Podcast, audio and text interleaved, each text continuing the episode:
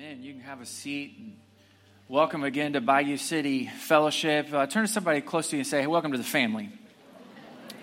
And pull out your Bible, Psalm chapter 51. If you are guests with us today, you know, you may be wondering, what on earth did I walk into? Because every church has got its own unique flavor and personality. And uh, our flavor is real simple. Um, we want to be a people with a laser focus on Jesus. We want to be used up and burned up for the greatest name that there is. And I hope that you sense that today. We're so thrilled that you're here. You could say that Peter was the most committed disciple. He left his vocation, he left his hometown, following Jesus, took him away from his family for extended periods of time. He was bold in his faith and in his confessions. When a mob came to arrest Jesus, it was Peter who pulled out a sword and started swinging to defend themselves. But like us, he was a mix of commitment but not perfection. After that mob took Jesus away, he was tried in a court. And Peter found himself outside the court, and, and people started to recognize him as potentially being a follower of Christ. Someone said, I think I recognize you. And he said, No, you must have me confused with somebody else. Somebody a little bit later, no, I, th- I, think, I think that you were a follower of Jesus. You were with him. No, no, you you're mistaken. I don't know the person. Third time, somebody says, No, I'm sure that I saw you with Jesus. You're even from the same part of the country that he's from. Peter says, I swear to God that I don't know this man. Strike one, strike two, strike three. Scripture says that when Peter does that, a rooster crows, and instantly Peter knows what he's done. And that's the moment that I want to talk about today. What do we do when we've done what we shouldn't have done? Uh, maybe for you, it's not a relevant question because you make Peter look like a terrible disciple compared to how great you are. It is a relevant question for me. What should I do when I've done what I shouldn't have done? Simple phrase that I want you to remember when you leave this morning own your sin and own your forgiveness. Amen. Own your sin and own your forgiveness. Like Peter, uh, David was a great man, legendary man. Even non believers know his stories and hold him in high regard. But a small section of 2 Samuel chapter 11 tells five huge mistakes that David made. Bad decision number one David was not where he was supposed to be. It says in the scripture that it was the time of the year when kings went off to war. But David had decided to stay at home. Instead of going out with his army to defend their country, he stayed at home in his palace. And one night he was looking out of his palace and he saw a woman bathing and he was attracted to her and he's the king. So he sent word for her to come to the palace and she did. Bad decision number two, they spent the night together, adultery. She was married, he was married. We don't have her perspective on it. It could be even more than adultery. David could have inappropriately been using his power and influence over Bathsheba. But bad decision number two, he commits adultery. A few weeks later, a month later, she sends word to him that she's pregnant, which leads to bad decision number three. He tries to cover it up. He calls for her husband Uriah to come home. Uriah has been where David should have been with the army. Because David is thinking when Uriah comes home, he'll spend time with Bathsheba. The pregnancy will look like it's his. But Uriah doesn't go home to Bathsheba. He stops at the palace and he actually sleeps at the door of the palace with the rest of the king's servants. And David questions him, Why on earth would you do this? Why would you not go home to be with your wife? And he says, It's not fair. It's not fair to my fellow soldiers who are still off at war that I would get to come home and enjoy life. I can't do it. David even tries to get him drunk after that so that he would stumble home back to Bathsheba and the pregnancy could look like it was his. But Uriah refuses which leads to bad decision number four. David murders Uriah. Not with his own hand, of course. He sends word to the general put Uriah at the front lines, and when the battle is at its thickest, withdraw. And so Uriah dies. Bathsheba mourns for the appropriate amount of time, and then David moves her into the palace, and she becomes another one of David's wives. Everything now fits neatly into the box that David has created. Except for God knows and God tells one of his prophets, Nathan. Nathan goes, knocks on the palace door, and meets with David, starts to tell him a story about a poor man who had a lamb, and he loved this lamb. He loved this lamb as much as he loves his own kids, which is weird, but I guess it's the point of the story. And he fed this lamb and he cared for this lamb. Very close, there was a rich man who had a lot of lambs, a lot of sheep. The rich man hosts a visitor and he wants to throw a dinner for his guest, but he doesn't want to use one of his own sheep. So he goes and takes the sheep of the poor man. And David is furious. He's so angry that this could happen in his kingdom. Bad decision number five David judges another, but fails to judge himself. The prophet Nathan says, David, you are that man. You were the king, you had everything, but you tried to take something that was not yours to have. And just like Peter, David realizes what he's done. What should I do when I've done what I shouldn't have done? Thankfully, we have David's response to Nathan's confrontation. In Psalm chapter 51, verse 1 Have mercy on me, O God, according to your steadfast love. According to your abundant mercy, blot out my transgressions. Wash me thoroughly from my iniquity and cleanse me from my sin. For I know my transgressions, and my sin is ever before me. Against you and you only have I sinned and done what is evil in your sight, so that you may be justified in your words and blameless in your judgment. Behold, I was brought forth in iniquity, and in sin did my mother conceive me. Behold, you delight in truth in the inward being, and you teach me wisdom in the secret heart. Purge me with hyssop, and I shall be clean. Wash me, and I shall be whiter than snow. Let me hear joy and gladness. Let the bones that you have broken rejoice. Hide your face from my sins and blot out my iniquities. Create in me a clean heart, O God, and renew a right spirit within me. Cast me not away from your presence, and take not your Holy Spirit from me. Restore to me the joy of your salvation, and uphold me with a willing spirit. Then I will teach transgressors your ways, and sinners will return to you. Deliver me from blood guiltiness, O God, O God of my salvation, and my tongue will sing aloud of your righteousness. O Lord, open my lips, and my mouth will declare your praise. For you will not delight in sacrifice, or I would give it. You will not be pleased with a burnt offering. The sacrifices of God are a broken spirit, a broken and contrite heart, O God, you will not despise. Do good to Zion in your good pleasure. Build up the walls of Jerusalem. Then you will delight in the right sacrifices, in burnt offerings and whole burnt offerings. Then bulls will be offered on your altar. So we learn a few things from David's own words. First, we know that David was, had sinned and was a sinner. When I was in college, I left one of my classes walking across campus to another one of my classes. I see some commotion up ahead. There's people standing on a street corner uh, handing something out. I get closer, I see that they're handing out pamphlets. I get even closer, I can hear what they're saying to people as they hand them out. You're a sinner, you're a sinner, you're a sinner, you're a sinner, you're a sinner. They hand me one, you're a sinner. And I'm like, yeah, no duh. Have you met me? Of course. Right? we start saying the word sin and sinned, uh, it would be easy for some of us who have had a negative church experience, whether you were the person being influenced to hand out the pamphlets or you were one who received a pamphlet. It's easier for us to just, just maybe tuck this message away and, and just move on. But if David were walking by that day, he would not have disagreed with the young woman who handed me the pamphlet. He knew he had sinned, and he knew that he was a sinner. And his sin ran deep. I mean, look what it says in verse 5 Behold, I was brought forth in iniquity, and in sin did my mother conceive me. David is saying, Listen, my sin goes way beyond my last bad decision. It's been with me since the very beginning of my life, since conception. And he was not saying that somehow his mother had made a sinful decision and he was the product of that. He was talking about the generational gift that Adam and Eve started. That we've been handing down sin from one generation to another. I received it and I have passed it on. You have received it and you will pass it on. He's saying from the very beginning, my moment of conception, I was a sinner. So, what does that mean? Does that mean none of my bad decisions are my fault? I've been trying to blame my parents for lots of stuff. Now I can blame them for everything. Mm-hmm.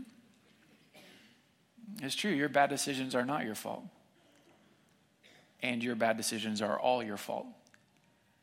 Our DNA is not clean, but neither are our hands.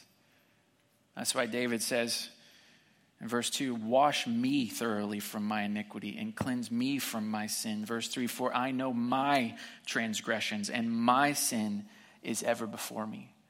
It's not either or, it's both. We have sinned and we are sinners. And here's why it's important that we own both. Because if sin is just the product of my bad decisions, then I can fix myself. With enough books from Amazon and Barnes and Noble, I can restrain myself. I can transition from bad decision making to good decision making. I can help myself. Or if I categorize sin as just someone else's fault, it's not my fault, it's my mom and dad's fault. I'm just the product of this generational gift of the ages. Then there's someone else always to blame, and I never have to take responsibility. But we learn from David that he sinned and he was a sinner. We also learn from David that his sin had stolen from him. One morning I went out to my car and the driver's side door was cracked. I was instantly frustrated with myself because I knew that I had left it open. So the dome light had been on all night. The battery was going to be dead and I was going to be late for work. But when I opened the door, I realized that my situation was much worse. There was nothing left in the car. No radio, none of my jackets, none of my bags. The only thing that was left in the car were the seats and leftover McDonald's french fries. That was it. That's why you put alarms in cars. That's why you have an alarm on your home, so that you know when someone is trying to break in and steal from you. We all hate that feeling of guilt. We avoid it at all costs. We don't like being around people who make us feel guilty.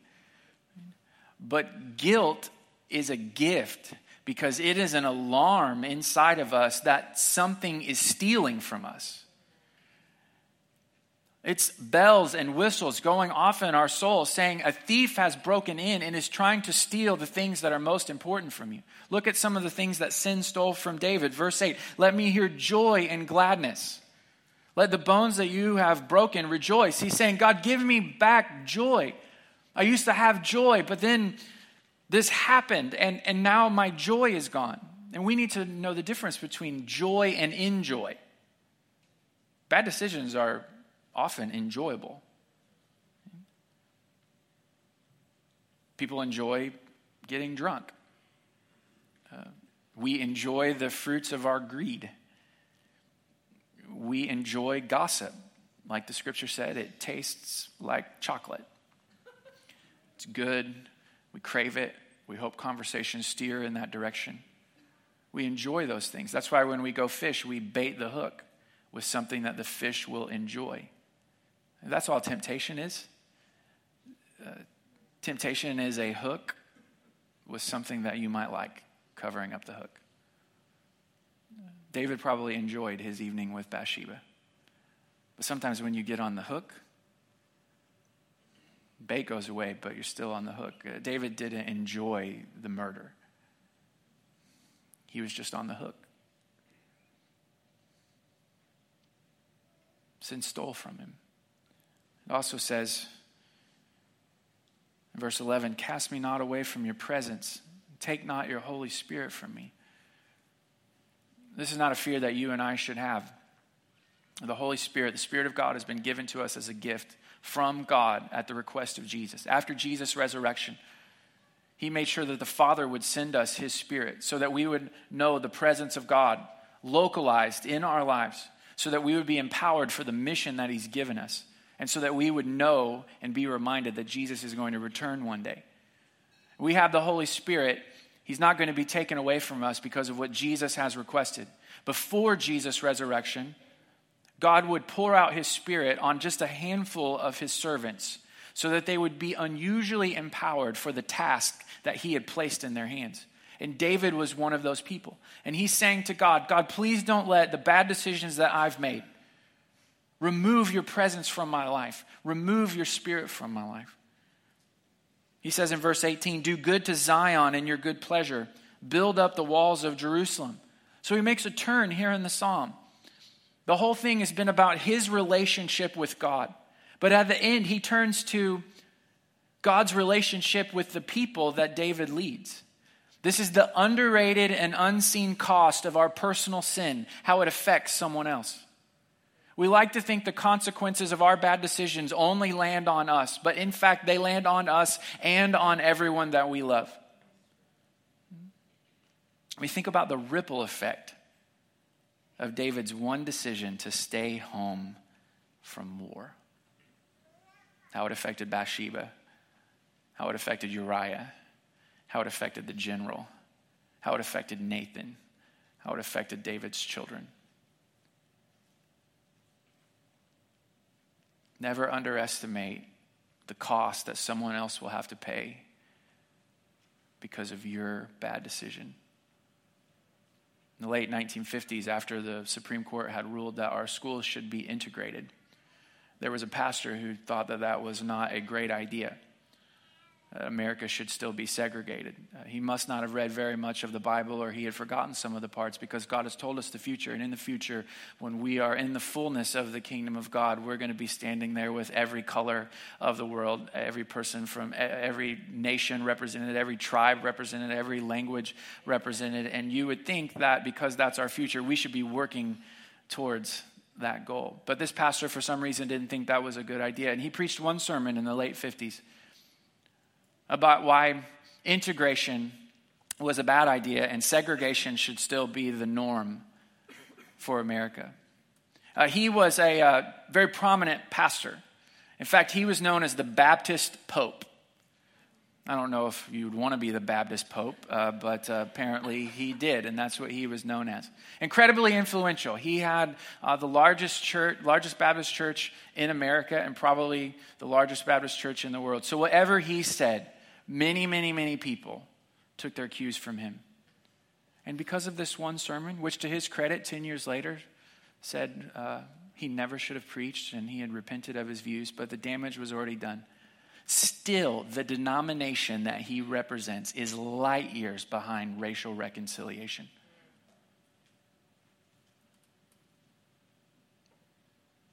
The unseen and underrated theft of our bad decisions, not how it affects us, but what it steals from other people. And we learn from David that he had to look outside himself for forgiveness. That's why he says in verse 7 Purge me with hyssop, and I shall be clean. Wash me, and I shall be whiter than snow. And in verse 10 Create in me a clean heart, O God, and renew a right spirit within me. Verse 14 Deliver me from blood guiltiness, O God, O God of my salvation. He looks to God for forgiveness. And what does he find? He finds that what God desires is a broken and contrite heart. That's what verse 17 says. The sacrifices of God are a broken spirit, a broken and contrite heart, O God, you will not despise. What does it look like to have a broken heart? We see a spectrum in the scripture. On one side of the spectrum, we have Cain. You remember Cain, the firstborn son of Adam and Eve. Cain was a man of the land, he was a farmer, and he would bring the best of his produce to God as an offering. Abel, his little brother, was a shepherd, and Abel would bring the best of his flock as an offering to God. Well, over time, Abel kept bringing the best of his flock, but Cain decided to do what many of us would do and just offer God the leftovers. Whatever space I'm not using, whatever I don't have, whatever I don't need, whatever's left in the tank, that's what I'll give to God. So instead of bringing the best of his fruit and the best of his vegetables, he started bringing the stuff that he didn't want, like, you know, cauliflower. like, the only purpose for cauliflower is a vehicle for ranch. That's it, something to dip in ranch. So he was bringing the parts that he didn't want. Maybe God would do a miracle and change it into something good, like cheese. Uh, he was bringing his leftovers. He was bringing his worst. He was bringing the rotted stuff, not the best stuff. And God was displeased with his offering and said so. And instead of Cain having a broken and sorry heart about it, he did what we do when someone confronts us. He got mad. He got mad and he killed his brother. On the opposite end of the spectrum is a woman who lived in a little village in Israel. She was known as the sinful woman in her village. Not, not just a sinful woman, but the sinful woman. She had heard that Jesus was in her town having dinner with a very righteous, put together, wealthy leader. She didn't care. She just busted right into the middle of the dinner. She fell down at Jesus' feet. She was crying so hard, it's as if Jesus' feet were being washed. When she realized what she was doing with her tears, she let down her hair and she dried them off with her very own hair. She was broken. She was sorry. And David says, This is the spirit, this is the heart that God receives. He says in verse 16, For you will not delight in sacrifice, or I would give it, and you will not be pleased with the burnt offering. David's saying, If there were religious motions that I could go through to make this up to you, God, I would. If I could compensate the bad thing that I've done with something good, I would. But God, that's not what you're going to receive. The group of people that Jesus tangled with in the Gospels, the Pharisees, this is what they tried to do. They had an incredible amount of religious action. We would look at their lives and be so impressed with them. But their heart was bad, and their bad heart had infected their good actions. So Jesus didn't receive any of what they did, and they didn't notice it because they would always compare themselves to someone else. And compared to someone else, they always looked great. Comparison is the number one reason why you and I often do not have a broken heart before God. Because we can always look to someone else to find someone else who should be sorrier than we are. We are infected with a disease, personally in our church and in America, called the yeah, but what about? Someone confronts us. Yeah, yeah, yeah, yeah. Yeah, but what about this other person who's worse than me? We do it with other Christians. Well, yeah, I know I'm not perfect, but the guy sitting next to me this morning, you know, I mean, he's my husband, but gosh, he's a terrible person.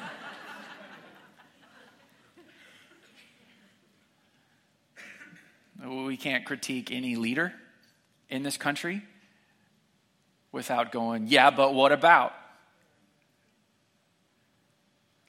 And so, because of that, we're never broken. We never own the mistakes that we make because someone else is always making a bigger mistake, in our opinion. There have been occasions that Amanda has rightfully pointed out some of my weaknesses as a husband, as you should do in 15 years of marriage.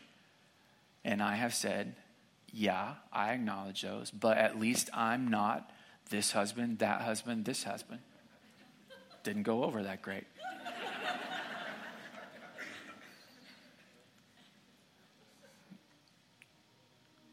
we're not sorry for the things that we've done because there's somebody who should be sorrier about the things that they've done.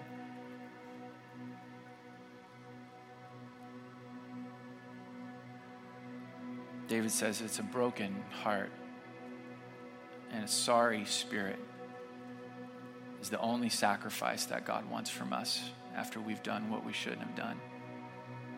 And what do we find when we have that broken heart? We find a God who is always loving and always merciful. Verse 1 Have mercy on me, O God, according to your steadfast love, according to your abundant mercy. Blot out my transgressions. David's saying, God, I appeal to you for mercy on the fact that you are a loving God with long suffering, patient, never ending love. And I appeal to you for mercy in the fact that you have abundant mercy. Ephesians chapter 2 says that God is rich in mercy. You know, the word rich is just hard to understand uh, in our culture today. I read recently that Mark Zuckerberg, the founder of Facebook, is worth $55.5 billion. I mean, that number means nothing to us you know, our government talk, talks in like uh, hundreds of billions of dollars just on average Tuesday. And so it doesn't really mean that much that Mark Zuckerberg is worth $55.5 billion. So I was trying to break it down for me in a way that would help me really understand what that meant.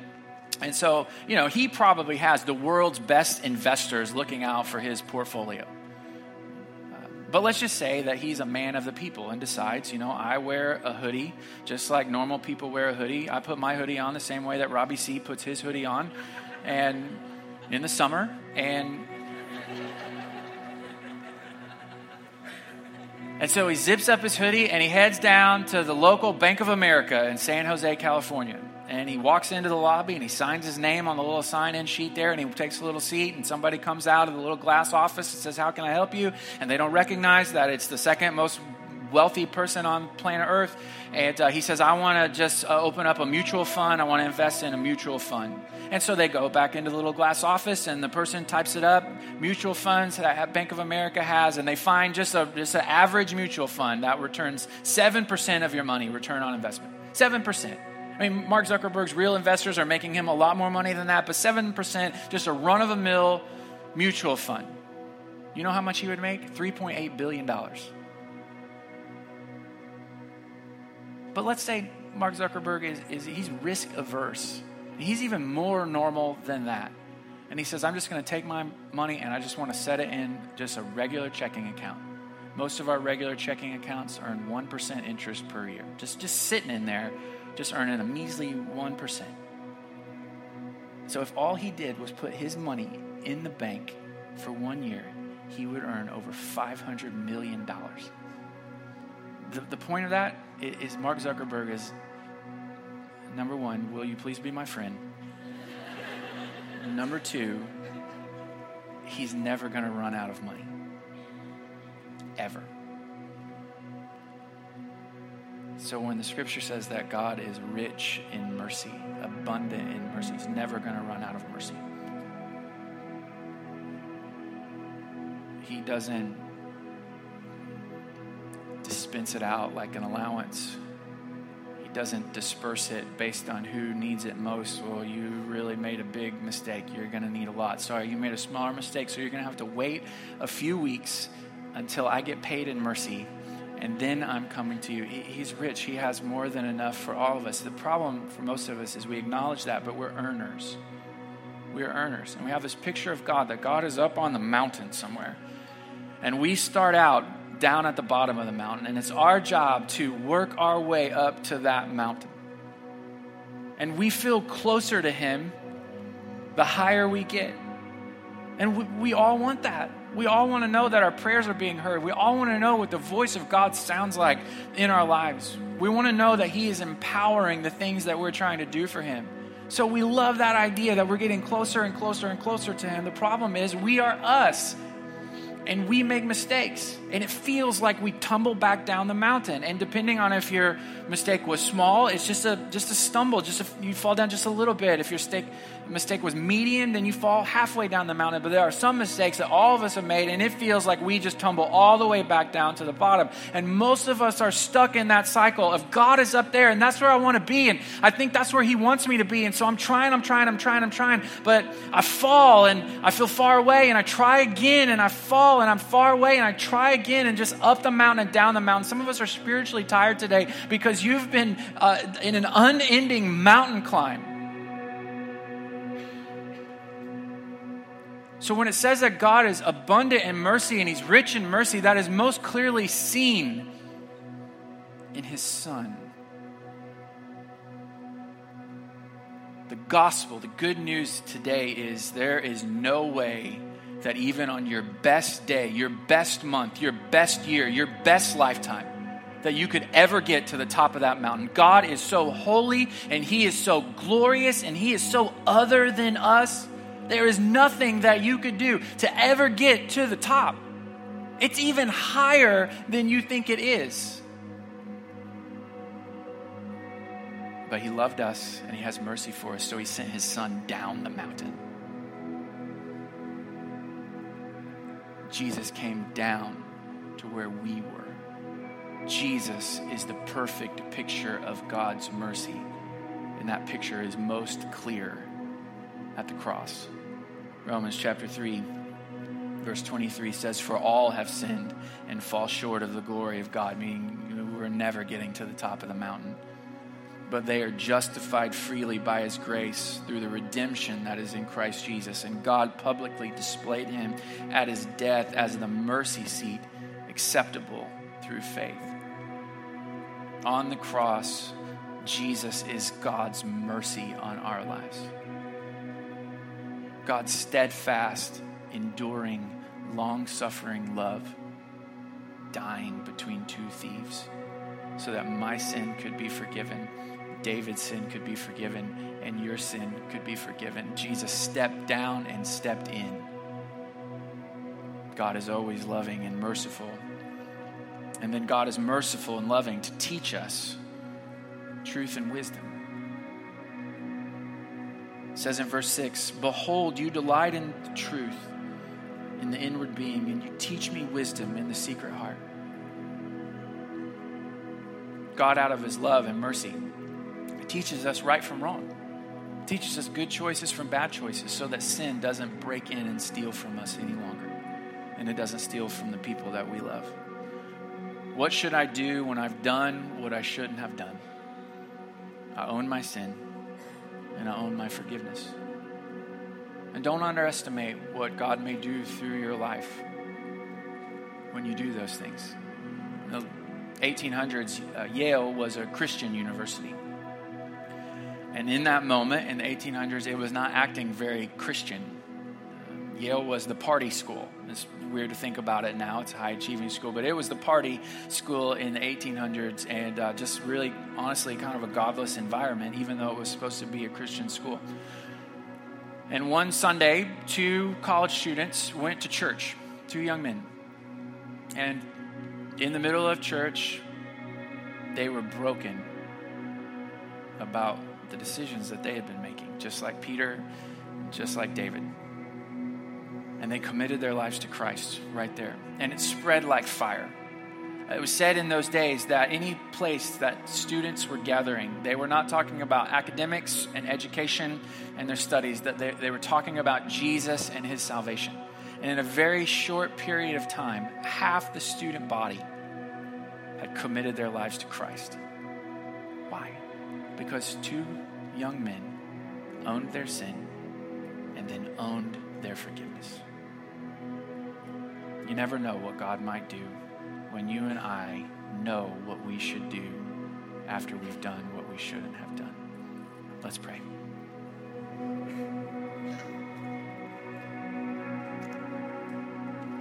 In a spirit of prayer, why don't you ask God directly, God, what are you what are you speaking to me today? What is it you want me to know? Do you have anything to say?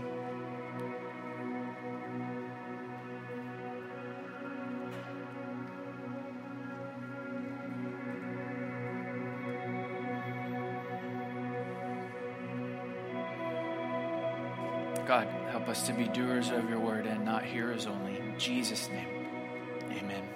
Why don't you stand to your feet?